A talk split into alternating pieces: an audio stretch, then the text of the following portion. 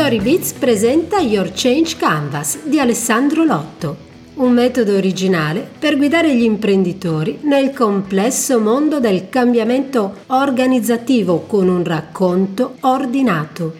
Lasciamo ora la parola al suo ideatore per scoprire insieme questo metodo che aiuta a schiarire la tempesta in atto mentre navighiamo per mari in continuo mutamento. Your Change Canvas, ovvero un canvas e 15 carte per attivare il cambiamento che la tua organizzazione e il tuo team chiede e necessita. Il metodo è espressione delle tecniche più moderne di management, di storytelling e di gamification, in grado di portare tutte le persone necessarie per il cambiamento su uno stesso tavolo di conversazione.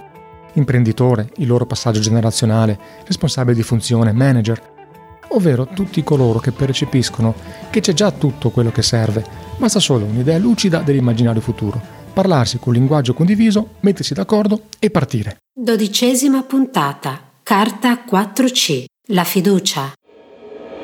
La carta della fiducia. È chiaro a tutti che le organizzazioni senza persone motivate non possono arrivare a nessun obiettivo e le persone, per essere motivate, devono essere attratte dal senso del cambiamento, che può essere eh, o meno incarnato in un leader, sia esso un imprenditore, un manager interno oppure esterno, e devono sentirsi parte di un sistema di fiducia reciproca, per cui ogni componente dell'organizzazione è cosciente delle aspettative nei confronti dell'altro, e con altro si intende sia persone che l'organizzazione in sé. Quindi non si tratta di incentivi economici, ma di fiducia la fiducia che se un lavoratore fa la sua parte, allora anche l'organizzazione porterà a conclusione l'accordo.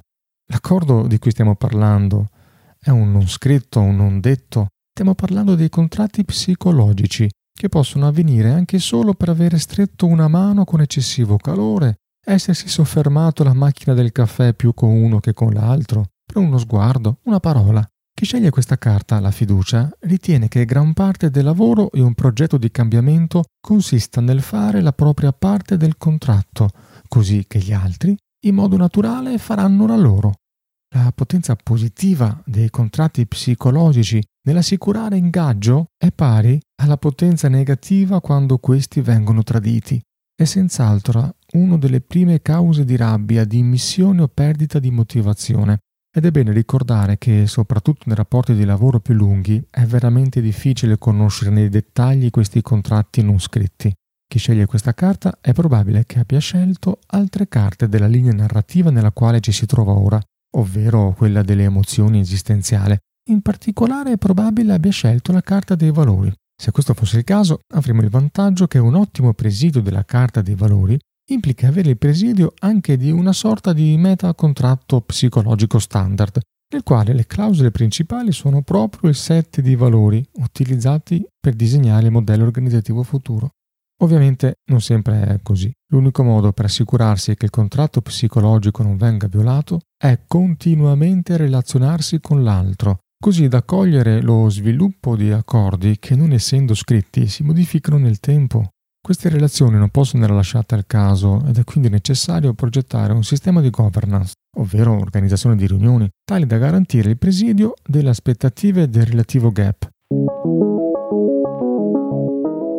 Vediamo il caso di una società di consulenza, nella quale la fiducia in oggetto era quella tra i soci stessi che si conoscevano da tempo, dell'appartenenza addirittura ad una comune squadra di calcio. Il più abile di loro era riuscito a costruire un'azienda forte e robusta, al punto da poter chiamare gli altri in nome del rispetto professionale dell'amicizia che li legava, rimanendo comunque socio di maggioranza. Dopo molti anni di ottimi rapporti tra di loro e di un business sano, anche se sostanzialmente stabile, era arrivato per il socio di maggioranza, il fondatore, il momento di alzare l'asticella.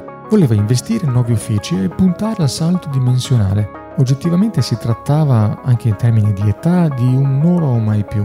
Leggo gli appunti di un'intervista fatta ad un socio quando al mio ingresso fui chiamato proprio a supportare questo salto dimensionale. Mi era stato promesso di essere introdotto in un ambiente più equilibrato di quello dove avevo lavorato fino a quel momento, rispondeva il socio alla mia domanda sull'eventuale contratto psicologico. Avevo lavorato infatti in un ambiente molto ambizioso ed aggressivo che mi ha portato a sacrificare lavoro, affetti e famiglia. Non trovo giusto trovarmi ora a dover scegliere nuovamente se andare incontro ad un periodo di extra lavoro per seguire le ambizioni del piano o meno.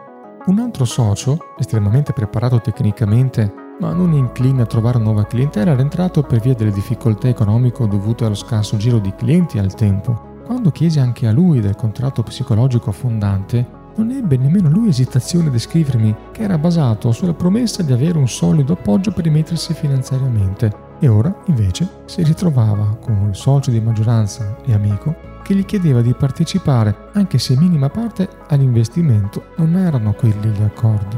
E la cosa interessante è che di tutte queste insoddisfazioni il socio di maggioranza non ne aveva la minima idea. Si trattava di contratti psicologici mai del tutto esplicitati, tantomeno scritti, come avrebbe potuto immaginare quanta delusione aveva procurato con quello che lui riteneva un coraggioso atto di costruire un ponte tra quello che si era già costruito e quello che si poteva costruire, ma da attraversare insieme a loro?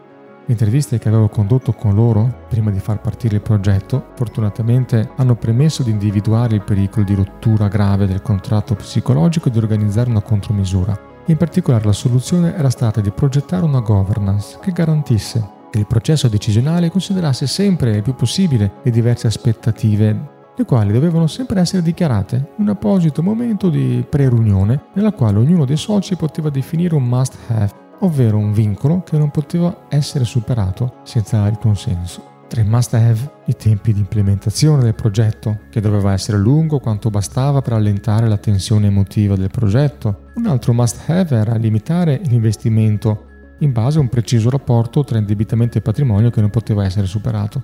Ecco che allora in questo modo si era riuscito a portare sul tavolo un tema molto delicato, riallineando le aspettative e permettendo al socio di maggioranza di muoversi all'interno dei vincoli stabiliti, ma seguendo liberamente il suo estro. Ora, per ricordare quanto insidioso possa essere mantenere la fiducia sulla base di accordi di cui la maggior parte delle volte non si è nemmeno consapevoli, sul retro di questa carta domando, la fiducia eh, si basa sul rispetto delle promesse mai fatte